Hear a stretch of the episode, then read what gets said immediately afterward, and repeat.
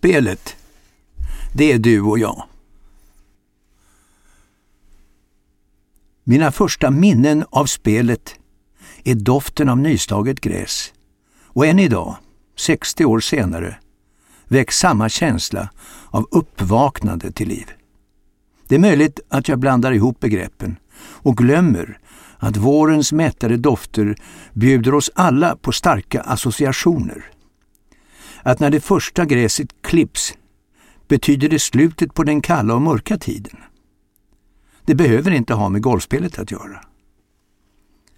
Men jag har funderat över vad jag egentligen minns av de första slagen. Klubban med avsågat hickoryskaft och bollen som försvann mot himlen. Ingenting kommer jag ihåg annat än att vi slog bollar i trädgården och för att göra det så måste vi först klippa gräsmattorna. Och därför tänker jag på hur dofterna mättades av det slagna gräset. Kväve? Nej, kväve är luktfritt, så det måste vara något annat. Till en början fick näsduken stor betydelse, den som pappa tryckte upp under höger armhåla. Sen var det meningen att jag skulle svinga utan att tappa näsduken. Idén var bra, för då fick svingen ett plan och något slags styrsel. Samtidigt ställde näsduken till det, för det var lätt att bli krampaktig. Fast metoden har hängt med till våra dagar. På ett övningsfält i Portugal stod i år en av Europas bästa spelare och svingade med något som liknade en näsduk under armhålan. Jag vet att David Ledbetter och Jimmy Ballard haft handdukar som hjälpmedel. Kanske kommer någon att skriva en bok om saken. The Towel Technique. Jag hoppas inte. Tekniken att svinga en golfklubba är förvånansvärt enkel. Just att inte flytta huvudet för mycket. Att ha hjälp av en någorlunda rak vänsterarm, alltså för högerspelare, att låta höger axel passera under hakan vid träffen, att dra undan vänster höft, eller, som de uttrycker det, ge plats genom att kvitta vänstersidan. En hög avslutning i balans är alltid bra. Och det här lärde jag mig hemma i trädgården av pappa. Och sen inne i klubbens omklädningsrum av Jimmy Dodd. Han var vår professional och hade träning på vintern mot ett nät. Hade jag hållit mig till vad de sa, pappa och Jimmy, hade jag säkert blivit en annan och bättre spelare. Istället gav jag mig ut i svingens djupaste djungel. Jag läste, översatte och skrev och förlorade all kontakt med verkligheten. Idag känner jag mig som sjömannen som var tvungen att åka runt jorden för att se om gräset ändå inte var grönare. Men som nu återkommit för att inse att hela denna resa varit gagnlös. Jag ångrar inget, för jag är osäker på vad jag hade för mål. Om jag ville svinga bra själv eller om jag ville förstå svingen till fullo. Emellertid har resan givit mig en viss trygghet, trots allt. För jag bryr mig inte så mycket längre. Det perfekta slaget är en illusion. Hur mycket vi än anstränger oss kommer det perfekta slaget alltid att jäcka oss. En sak är dock klar. Jag har länge placerat svingen före spelet. Om jag inte svingar bra kan jag inte få bollen i hål. Så har jag resonerat och reagerat, men inte ensam. Jag har en god vän, C. Och vi kallas för det ömkansvärda två, eller det patetiska paret, just för att vi ägnar svingens tekniker sådan uppmärksamhet och för att vi därför lever i ständig förvirring. Min vän C har under tiden blivit en av swingens stora tjänare. För han har besökt samtliga namnkunniga tränare i världen. Såsom David Ledbetter, Butch Harmon, Jimmy Ballard, David Peltz, Jimmy Dodd, George Deverell, Stephen Law, Staffan Johansson, Peter Kostis, Per-Arne Brostedt, Ingela Tissén, Henry Cotton och den senaste i raden är Ludvig Olsson. Ludvig är den hittills bäste. Precis så bra som de övriga har varit någon gång tidigare. Vid åtskilliga tillfällen har vi diskuterat att sluta spela och till och med gjort allvarliga försök. Vi har planerat att söka upp några av mina kontakter inom spelet, de som ägnat sig åt spelarnas mentala hälsa. Jos Fanstipot, Bob Rotella, Kjell Enhager, Torsten Hansson. Och sista ordet är inte sagt. Tills vidare fortsätter vi vårt sökande och C tycks ha hittat en formel som fungerar, åtminstone på övningsfältet. Öppna dörren och stäng den. Känner du igen den tekniken? Axlar, höfter, axlar, höfter. Själv har jag vant mig vid tanken att en del av oss mognar senare än andra. Och även om ett löjets skimmer vilar över Cs och mitt huvud så tycker jag inte någon har rätt att se ner på oss. För vi ger trots allt inte upp. Golfbanor kan vara de vackraste parker du kan hitta. Eller de mest vedervärdiga. Jorden och gräset, surhetsgraden, salthalten, bristen på magnesium eller ammoniak, tillgången på sand och naturlig avrinning. Mina kunskaper är bristfälliga. Men jag är ändå fascinerad av naturens begränsningar och möjligheter. Likaså finner jag det spännande att det finns människor som kan hitta golfhål åt oss andra, golfhål som får våra hjärtan att brista. Antingen av rädsla eller av beundran. Och det märkliga är att på samma plats kunde någon annan lägga ut en golfbana som lämnar dig lika likgiltig som ett besked från taxeringsmyndigheten. Mina golfbanor ligger vid sidan om. Jag vill spela för mig själv, med mina vänner. Jag vill vara i fred, söka mig till Royal West Norfolk utanför den lilla byn Brancaster mot Nordsjöns tidvatten.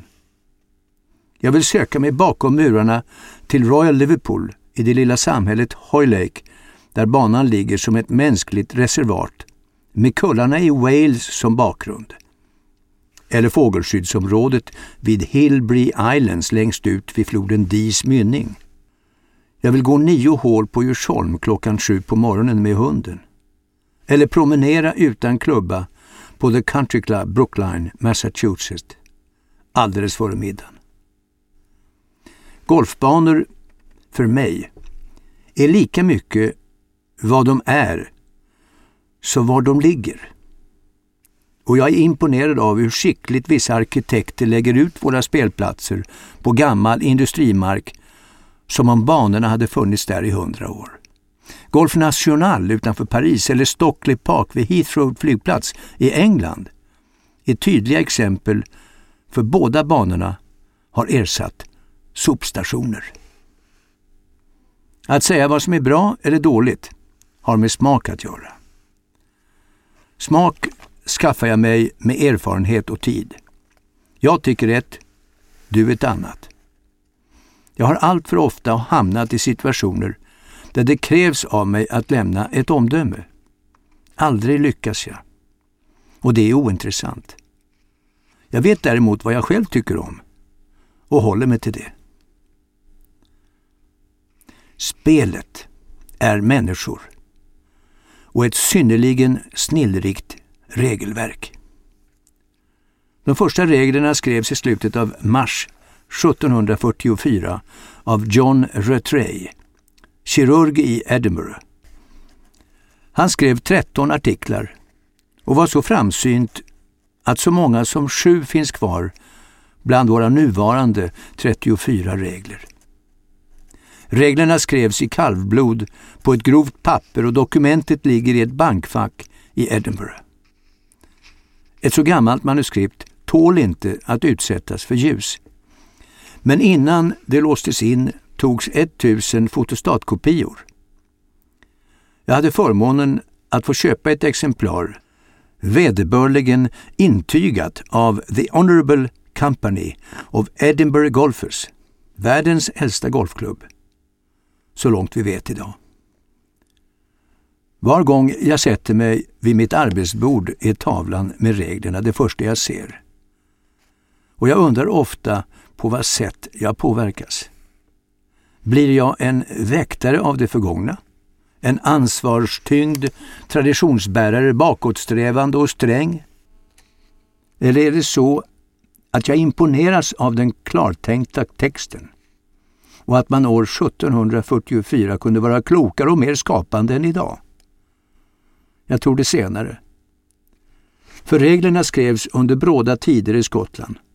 Inbördeskrig stod för dörren. Prins Charles, representant för ätten Stuart, skulle leda ett härtåg mot engelsmännen och en militär styrka samlades för att vandra söderut mot London.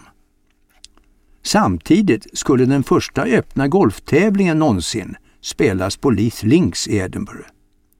Och för att spela tävlingen behövde man gemensamma regler. Kirurgen Rattray råkade vara den bästa spelaren på den nybildade golfklubben. Därför blev han vald till klubbens kapten och av den anledningen fick han uppdraget att skriva reglerna. Just nu är det lätt att bli ödmjuk och en tjänare av spelet. Ingen äger det här spelet. Ingen har rätt att kräva av dig att du inte får förbättra ditt läge om du bara övningsspelar och hamnar illa i ruffen. Du behöver alls inte spela färdigt varje hål om du inte känner för det.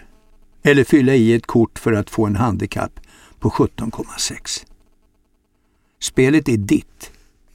Och det är bara när du tävlar mot andra i Stewards Cup, Scandinavian Masters eller US Open som du måste följa regler som är lika för alla. När du går en rond med din bäste vän i match så kan ni bestämma vad som helst. Förutsättningen är bara att du spelar i snabb takt, att du inte utsätter andra för faror, att du anpassar dig till vad som gäller just den här dagen. Du krattar, lägger tillbaks torv, jämnar ut nedslagsmärken. Så spelades golf förr, innan reglerna nedtecknades. Och så kan vi fortfarande spela idag. Golfspelets idé är din egen tolkning. Svårare än så är det inte. För min egen del har jag lärt mig mest av de människor jag mött. Det har skett på klubbar i världen, inte minst i Sverige och i alla möjliga sammanhang där golf har varit en anledning. Men min egen värld är liten. Mina bästa vänner är de hårdaste motståndarna och jag trivs bäst i deras sällskap. Spelet har varit en möjlighet för mig att söka mig ifrån jäkt och stress och det är därför som jag trivs bäst på golfbanor som ligger avlägset, skyddade från den upptagna världen. Jag har sällan tid att spela 18 hål. Jag ser gärna att en 12-hålsbana vore idealet och tror att i framtiden fler banor med tre slingor om sex hål byggs. Bollen flyger för långt. Banorna räcker inte till.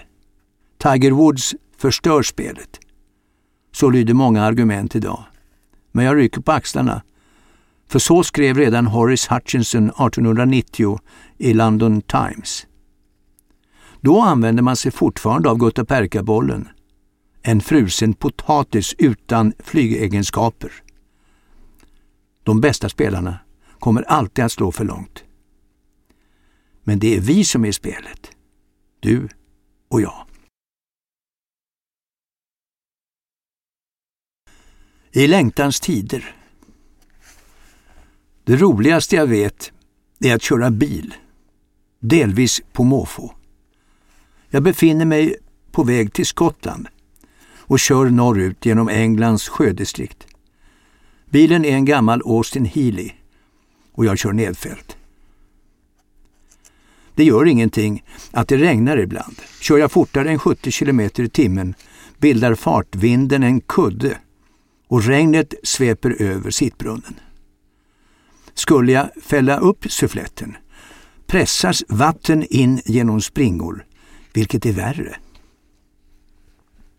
Utmed småvägarna känner jag igen landskapets olika växlingar på dofterna och i maklig takt hinner jag betrakta herresäten, pubbar eller korsvikeshus med handtag. Under bilfärden söker jag upp intrycken och funderar över de olika sammanhangen. Jag kan drömma mig tillbaks till 1700-talets England. Men också glädjas åt dagens byggnadskonst som lika mycket grundar sig på gamla måttenheter och material. Jag reser för att jag vill besöka några golfbanor som jag undrat över och lockats av i mer än 20 år. De ligger avigt till och därför har det inte blivit av. På en bensinstation träffar jag en veterinär. Han ser ut som en av medlemmarna i Beastie Boys, popgruppen. Veterinären har just räddat sin systerson från att drunkna. Systersonen studerar fysik i skolan och hade räknat ut sin egen flytförmåga med hjälp av Arkimedes princip, lagen om den undanträngande vätskans tyngd. Sen hade han packat en säck med 40 kilo stenar och försvunnit i djupet. Veterinären hjälper mig att fylla olja till växellådan. Jag reser ensam. Inte för att jag är ett särskilt trevligt sällskap, utan mest för att det ger mig tid att fundera och tankarna blir ofta lika krokiga som vägen i denna stund A5091 vid Troutbeck. Idag får vi många intryck serverade till hemmet. Virtual Reality TV eller på en dataskärm. Detta intresserar mig inte, för jag tror på omak och omväxlingar och litar egentligen bara på det jag själv upplevt. Jag kör med 2600 varv per minut på fyrans växel och just nu önskar jag inget, för jag har allt. Originalitet är bra för hälsan. Excentriska personer lever längre, för de bryr sig inte om vad andra tycker. Följaktligen blir de mindre stressade. Som exempel blev engelsmannen Edward James gammal. Han lät uppföra en märklig byggnad i Mexikos djungler mot en brant bergssida. Konstruktionen var stöttad av pelare som egentligen inte hade någon bärande funktion. Broar och spänger löpte i olika riktningar runt byggnaden utan att leda någon vart. Dörrarna var runda och brandgula. Givetvis gick de inte att öppna och fönstren var maskerade. Edward James hade länge drömt om att bygga ett sådant hus och här vandrade han omkring på dagarna, naken. Jäkt och hets förstör golfsvingen lika mycket som dåligt samvete. Tyvärr saknar jag både ekonomiska resurser och talang för att vara excentrisk, men känner ändå frändskap med Edward James. Han sökte sig långt bort för att bygga. De golfbanor jag helst söker ligger avlägset. Gränsen mellan England och Skottland löper norr om Carlisle, vid Gretna Green och genom mitten av Solway, en fjärd mot Isle of Man och Nordirland. Tidvattnet blir som mest 10 meter och vattnen är förrädiska med ständigt skiftande sandbankar. På norra kusten, den skotska, har landhöjningen och försynen givit oss Southerness, en mästerskapsbana ut med havet. I trakten ligger flera andra banor. Powfoot, Dumfries, Portling, Monreath Bay. Men Southerness utgör den stora lockelsen. Den här delen av Skottland är förhållandevis obekant. Längre upp ut med kusten och västerut finns flera kända platser som Turnberry, Prestwick och Troon.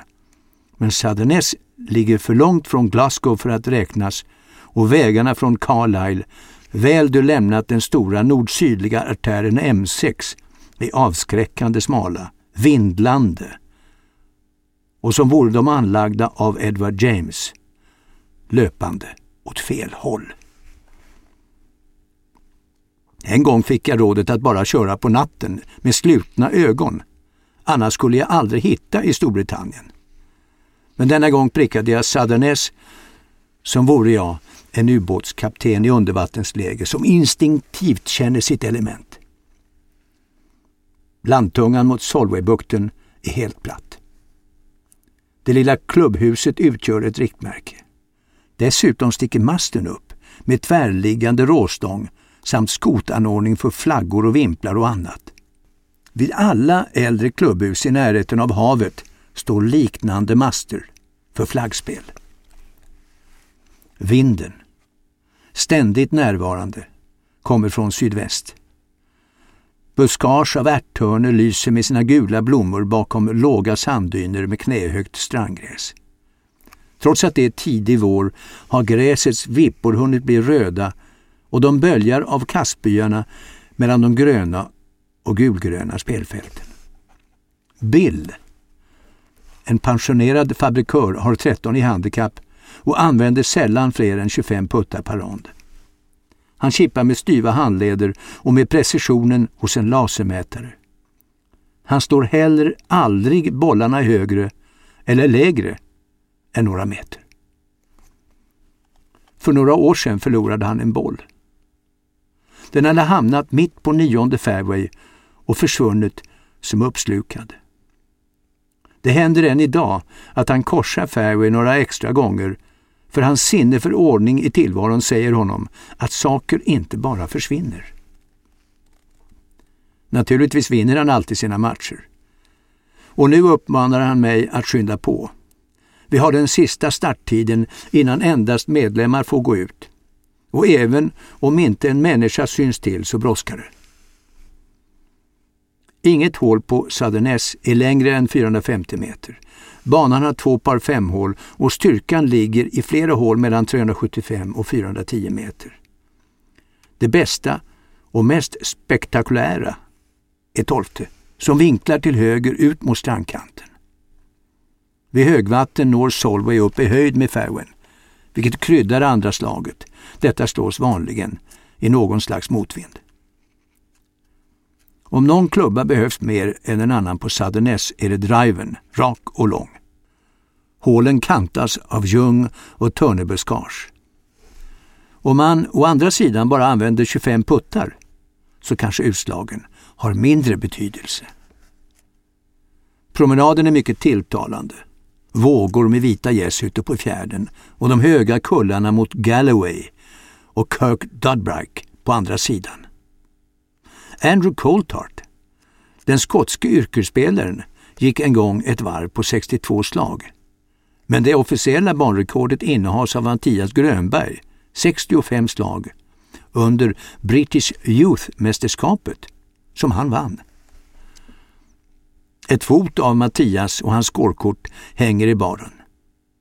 Han är ett exempel på svenskt helylle. Lintott och glada ögon. En som kan leva länge utan att vara excentrisk. På kvällen äter jag sönderkokta grönsaker och lamm med mintsås på Barons Craig i Rockcliffe. Hotellet är en renoverad herrgård, skyddad från vinden av höga rhododendronbuskage. Matsalen är glest besökt av viskande engelska par.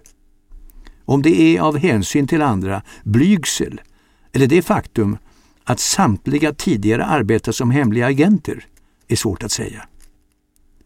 Varje gång jag kommer åt porslinet med besticken klingar det störande i tystnaden. Viskandet upphör tillfälligt och jag slutar att äta.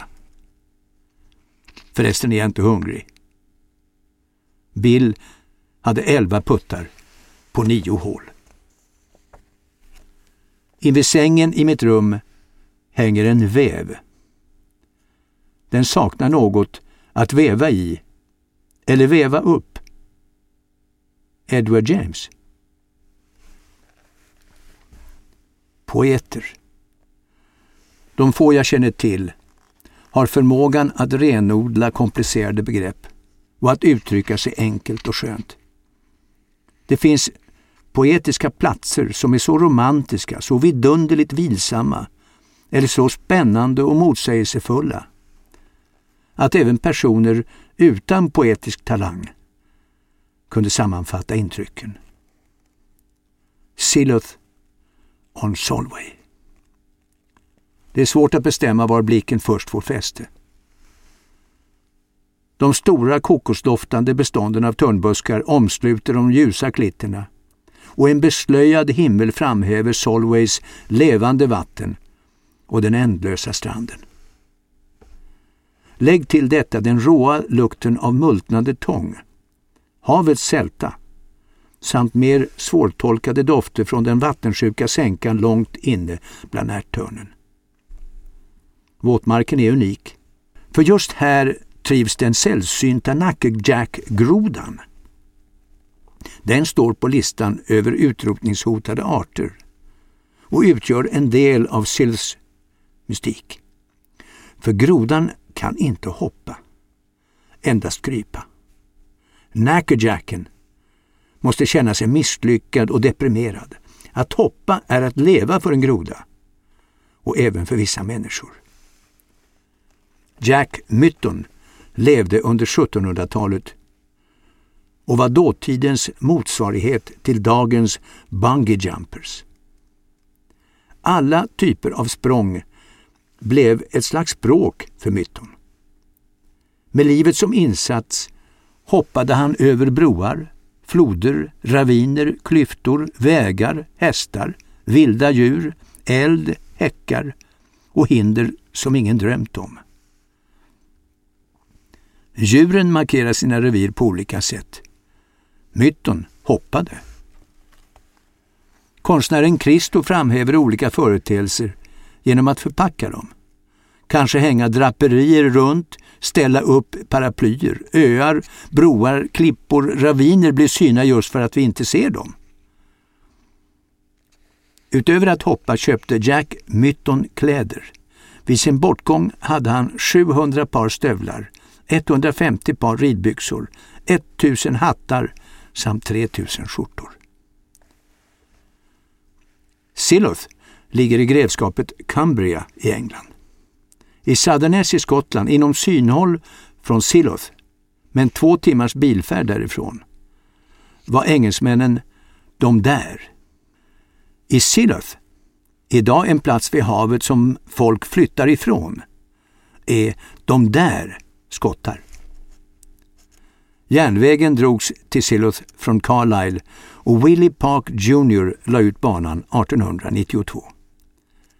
Klubbhuset ligger i slutet av byn på en kulle och bakom dess enkla vita fasad anar du en värld där ingen brytt sig om förändringar. Willie Park Jr var en av spelets självlärda renässansfigurer. Uppvuxen i Musselburgh utanför Edinburgh, son till Willie Park Senior, så var den första att vinna The Open Championship på Prestwick 1860. Sonen kunde ägna timmar åt puttning. Han stod i tolv timmar i sträck med sin bladputter och det ledde bland annat till två segrar i The Open. Dessutom lyckades han att framgångsrikt rita och bygga om golfbanor, att tillverka golfklubbor, att uppfinna, skriva och tjäna pengar. Willie Park Jr är mannen bakom den gamla banan i Sunnydale utanför London den bana som de flesta tävlingsspelare fortfarande sätter främst. På Siloth, med en helt annan natur än Southerness, var det bara att lägga hålen där det passade mellan höga dyner och i sänkor ut med havet. Siloth är vimsig och uppfriskande på det sätt som kännetecknar en god middagstalare. Ingen vet vart berättelsen kommer att leda. Det underbaraste hålet är det femte. Par fem i motvinden och två bra slag i medvind. Stranden följer hela högerkanten som nyligen pålats för att hindra erosionen. Fairway löper diagonalt från utslagsplatsen. Ju djärvare linje, desto längre måste du driva och belöningen låter inte vänta på sig skulle du lyckas. Annars har det trettonde hålet invalts bland de bästa i England. Det kallas svinryggen. Den förhärskande vinden blåser normalt rakt emot och 450 meter känns som det dubbla till ett grinområde som ligger på ett krön utan skydd för kastbyarna. Men Silof är inte en golfbana utan ett besök till det förgångna. Första utslaget ligger framför ett lågt och anspråkslöst klubbhus som du sen inte ser något av för det sista hålet. Umgänget i baren blir naturligt otvunget och jag får höra av en man i skägg som röker att han bjudit hela sällskapet i baren på middag. Emellertid har han ställt som villkor att ingen får komma som inte nyttjar någon form av rökverk. Måltiden inhiberas. På ena kortväggen hänger ett gulnat foto av klubbens skickligaste spelare, Cecil Leach. Hon lärde sig mellan sanddynerna av sin far och blev Englands bästa spelare i stark konkurrens med Joyce Weathered. Charlotta Cecilia Pitcairn Leach dominerade den brittiska damgolfen mellan 1910 och 1930. Särskilt hjälp av myndiga träslag från fairway och långa järnslag. Skaften var av hickory. Vad kunde hon inte ha uträttat med dagens utrustning? Eller är frågan ointressant? Inte blir en Austin Healey bättre om den gamla motorn helt ersätts. Bara annorlunda, och då är inget vunnet. Till höger om baren i klubbhuset i Siluf står en liten dator. Här för medlemmarna själva in sina tävlingsresultat. En äldre man, enligt uppgift auktoritet på detektivromaner, slår tangenterna med entusiasm. Och General Result ger besked om att han ligger trea än så länge efter en gymnastikdirektör och en skeppsmäklare. Komplicerade begrepp har renodlats och förenklats. Poesi. Poeter skriver som Gene Littler spelar golf.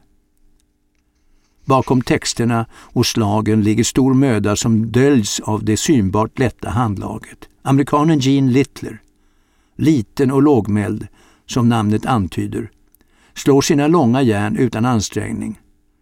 Och förvånade följer vi bollens flykt. Hur är det möjligt att den kan flyga med en sån auktoritet utan någon forcering? Poesi i rörelse. Första gången jag såg Gene Littler var 1965. Ryder Cup spelades på Royal Birkdale och det amerikanska laget var överlägset.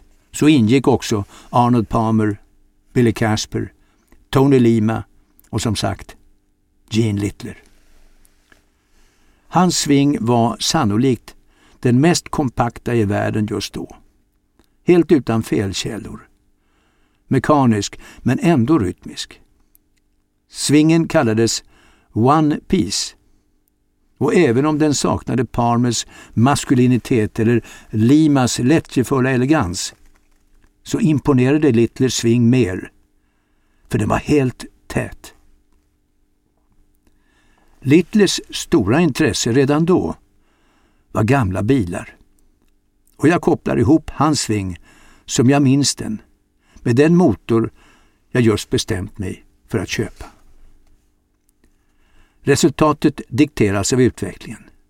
Motorn är till en Austin Healey 100 BN2 tillverkad den 5 december 1955. För att kunna köras på blyfri bensin krävs vissa justeringar. Bland annat kan eller bör topplocket och fästena vid ventilerna ersättas med andra material. Blyhaltig bensin kommer inte att finnas tillgänglig i framtiden och redan idag är det svårt att hitta icke-syntetiska och trögflytande oljor. Ett exempel på en renoverad och justerad motor hänger hos Dennis Welsh Motors Limited segrade i Healy Racing mellan 1984 och 1992. Det är en liten verkstad med tio anställda och över en svarv hänger Gene Littler. Kompakt och felfri. Platsen är Joxall, inte långt från Burton-on-Trent, utmed A515 norr om Birmingham. Området är det mest trafikintensiva i Storbritannien och Birminghams industriorter tycks ha vuxit in i Manchesters ytterzoner. Av det upptagna och hastiga livet bara några kilometer bort märks ingenting i Joxhål. Brevbäraren cyklar förbi. En bonde lämnar färska grönsaker. Och alla har tid att hälsa på varandra. I en handelsbod utbjuds morgontidningar, tandkräm, mjölk eller solution till innerslangar. Människans villkor och behov har alltså inte förändrats sedan tiden före det senaste kriget. Eller är detta en alltför hastig slutsats? Ett är säkert. Det är betydligt lättare att hitta felen samt reparera en äldre bil. Det är också billigare. I den moderna och elektroniska motorn byts hela partier ut, men i en gammal motor räcker det med bensinpumpen eller tändspolen. Golfsvingen duger som jämförelse och liknelsen illustrerar en annan inställning. När Nick Faldo beslöt sig för att byta motor i svingen, topplock, ventiler, kolvar, kolvringar, kamaxlar, förgasare, så var det för att möta framtidens ökade krav. Visserligen var det hans egna ambitioner som drev honom, men han insåg att den sving han hade innehöll för stora brister. Svingen skulle svika honom i avgörande och viktiga ögonblick. När Nick Faldo och David Ledbetter inledde sitt samarbete byggde de i realiteten en motor som tidigare inte funnits på marknaden och de fick ett försprång gentemot de övriga spelarna. Det var därför Faldo, trots att han inte var inkörd och trimmad, lyckades vinna The Open på Newfield redan 1987.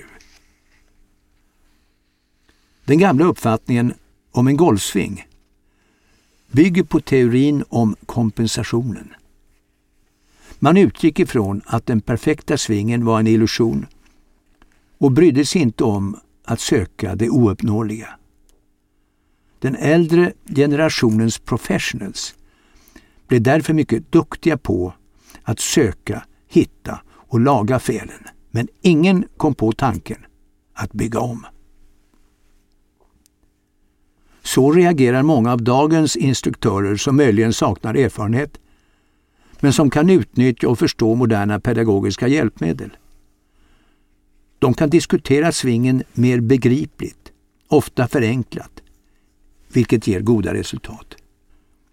Det är ändå intressant att se hur Harvey Pennick, nyligen bortgången, blev kanoniserad av miljoner golfspelare, inklusive Ben Crenshaw och Tom Kite. Pennick gav ut Den lilla röda, en serie observationer under ett långt liv som lärare. Harvey Pennick skulle när som helst ha fått arbete hos Dennis Welch i Oxhol. Spelare uppfödda med och vana vid vind har svårt att anpassa sig till vindstilla. De har inget att luta sig mot. Deras fundament har varit ständigt skiftande. Utan vind är allt stillastående och de blir förvirrade. Vinden har varit underhållning. Ibland symfoniorkestrar.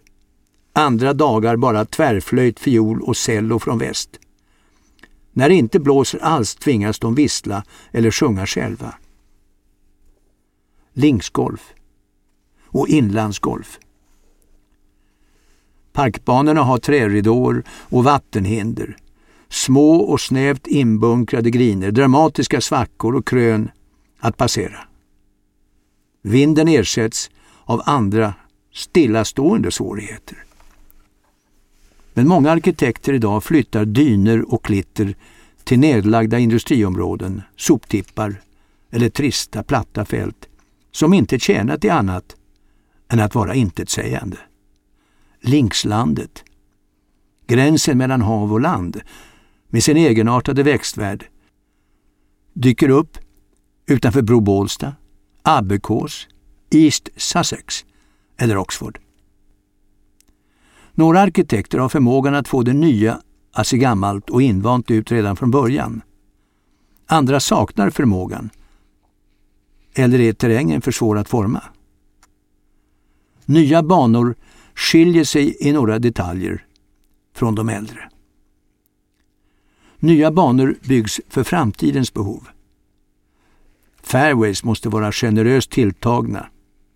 Alltför trånga hål blir sönderspelade. Hålen är längre, för bollen flyger bättre, skaften underlättar och människan tycks bli allt yngre och starkare. Vatten kan idag kontrolleras och dammar är både hinder och reservat. Antalet hål runt bevattningsreservoarer eller till griner på en ö ökar oroväckande. Det är en konst som blivit enahanda. Att pricka en liten yta i en sjö. Reese Jones la ut The Oxfordshire, en mycket fin bana, välbyggd och påkostad. Ägaren är japan. Anläggningen kröns av ett klubbhus i vilket kunde ingå klubbhusen på Southerness, Siloth samt Cross Cannonby några kilometer söderut vid kusten. Den japanska ägaren räknar med att morgondagens människa inte bara blir fler, utan också större. Vad som stör mig är emellertid att jag har så svårt att uppskatta det nya. Även om jag begriper poängen med att ta till extra när man ändå bygger. Jag känner mig främmande i klubbhus där proshoppen endast kan nås med spårvagn eller på banor avsedda för golfbilar. Mitt mänskliga format är mindre. Men självklart fanns det de som reagerade kritiskt när Wentworth visades för första gången för 30 år sedan, eller Carnoustie. Den västra banan på Wentworth är fortfarande lång, Carnoustie likaså. Det kan också vara så att mitt spel är för litet för The Oxfordshire. Jag har för få hästkrafter. Det känns fånigt att glida fram i 120 kilometer på en rundbana för Formel 1-bilar. För Gene Littler saknar det betydelse. Hans rytm, balans och teknik är hypnotiska. Liksom Scott Simpsons är hans provsving identisk med slaget. Och förmodligen är det intresset för gamla bilar som hindrat honom från att vinna fler än en US Amateur, US Open, World Series med flera. Gene Littler har specialiserat sig på Rolls-Royce. Han är idag 65 år gammal, men motorn möter tidens krav utan att han behöver köpa topplock av aluminium.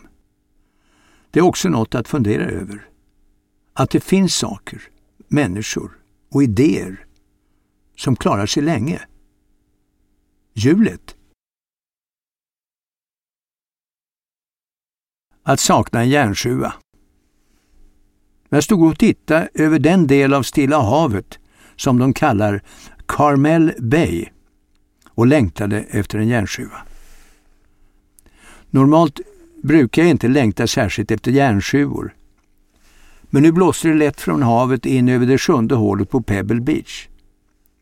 De stora vågorna dundrade dovt mot den branta kurskanten till höger om hålet och alldeles bakom Green.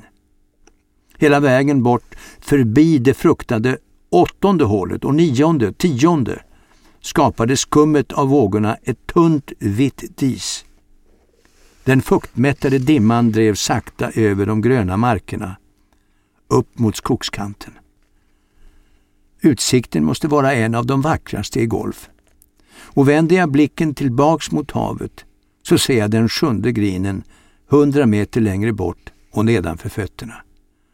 då vill jag gärna ha en järnsjua, för så spelas hålet den här dagen. Det sjunde är ett av de mest spännande och attraktiva golfhålen i världen. Pebble Beach ligger på halvön Monterey mellan San Francisco och Los Angeles. Kusten är mycket spektakulär med branta klippor ovanför långa, tomma stränder med vit sand och de evigt dundrande vågorna. I Monterey skrev John Steinbeck de flesta av sina böcker. Här låg centrum för Stilla havsfisket en gång i tiden. Och i Salinasdalen på andra sidan kullorna talas huvudsakligen spanska. Hit importerades mexikanare för att plocka tomater.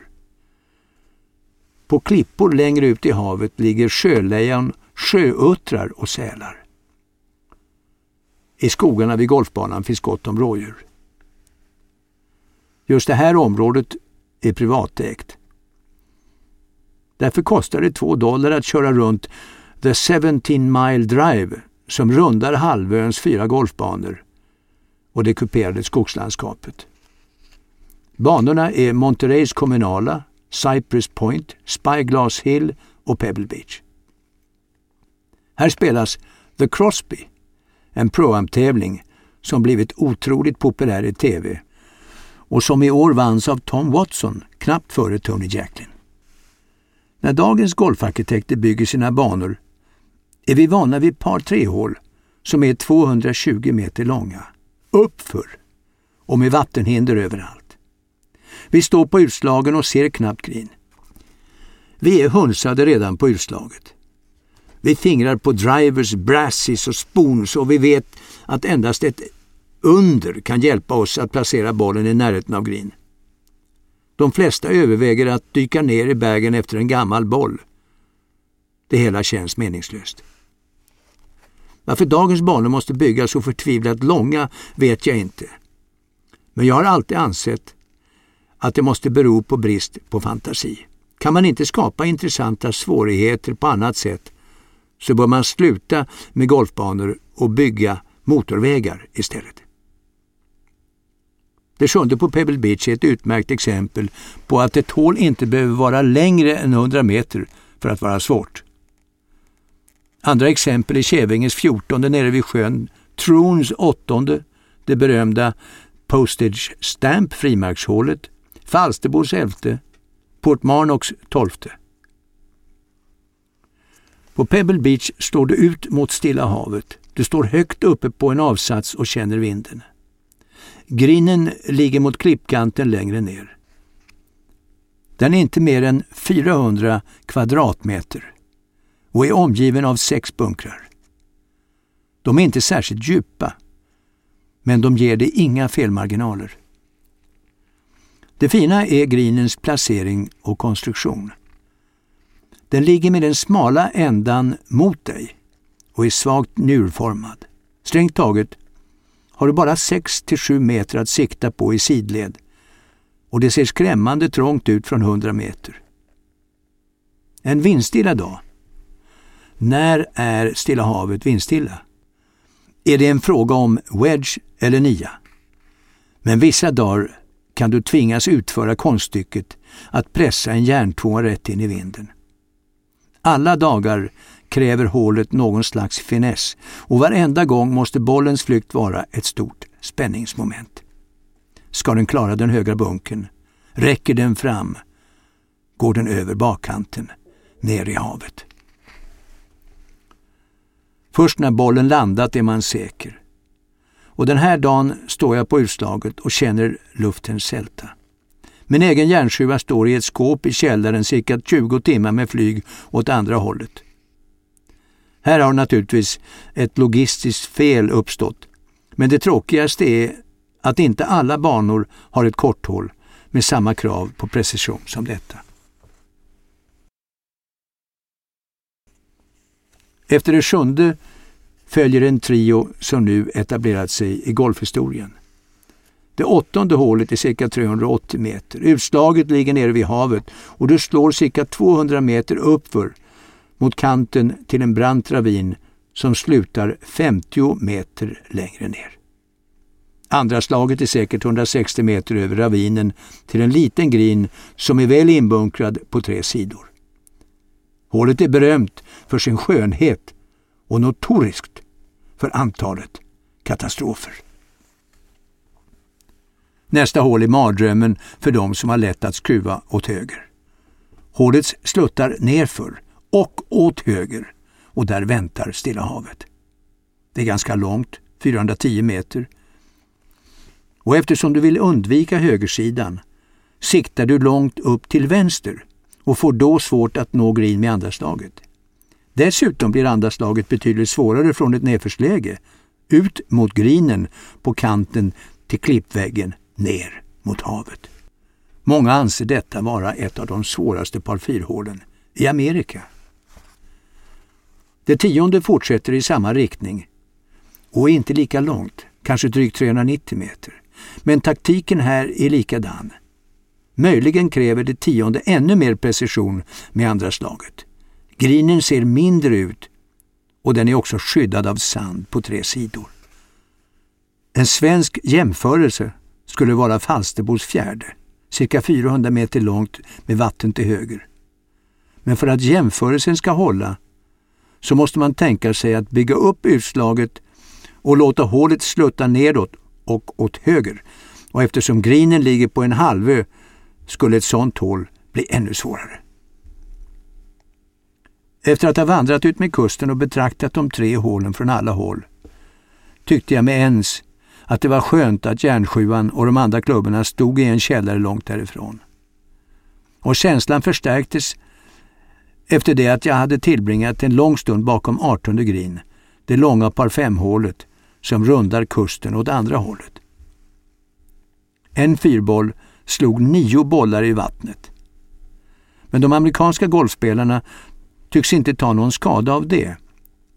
För de förberedde sig lika noga som vore det Litschke eller Pate inför de avgörande puttarna. Jag följde en spelare i rosa dress från utslag till grin på denna 500 meter långa vandring. Med vatten till vänster och skog till höger och en grin som praktiskt taget ligger på Stilla havet. Han slog två bollar över klippkanten. Två elakartade toppar.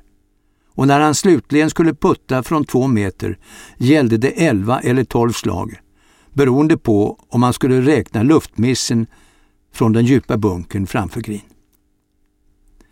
Han kröp då omkring och betraktade bollen från alla håll och ingen av de andra reagerade. Till sist sänkte han och häpenheten över denna bedrift stod att läsa i hans ansikte. I ett höj var han åter den store mästaren. Toppar, missar och bedrövligheter rann av den rosa dressen och av hans plötsligt återvunna självsäkerhet kunde man också förstå att han tänkte bjuda de andra i fyrbollen på öl efteråt. På ett sätt är golf ett mycket bra spel. Illusioner försvinner och skapas på nytt i flygande fläng. Illusioner kan också skapas inom golfarkitekturen. Genom att man utnyttjar en svacka kan ett hål se betydligt kortare ut än vad det är. Om man lägger ett hål ut med en konvex yta så ökar intrycket av längd. Formen på en bunker, ett ensamt träd, grinens placering och profilering kan göra att jag helt i onödan försöker slå en boll med fade istället för att skicka in den till målområdet på enklast möjliga sätt. En fairway som är 40 meter bred kan se inbjudande ut på ett fält med lätt ruff omkring. Men på Falkensteinbanan utanför Hamburg med tät skog på båda sidor verkar 40 meter vara som fyra. De som spelar ofta lär sig att handskas med illusioner. De professionella stegar upp alla banor, alla avstånd och alla griner.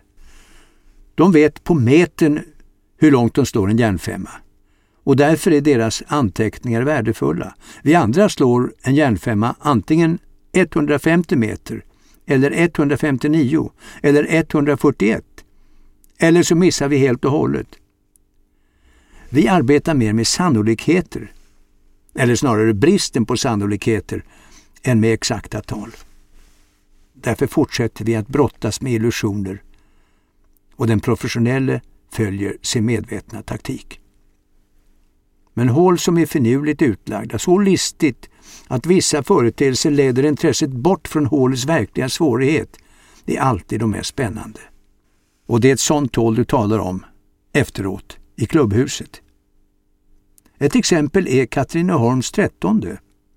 Ett kort par fyra med skog till höger, en vågig fairway och en bäck som rinner till vänster för att sedan dyka upp framför green.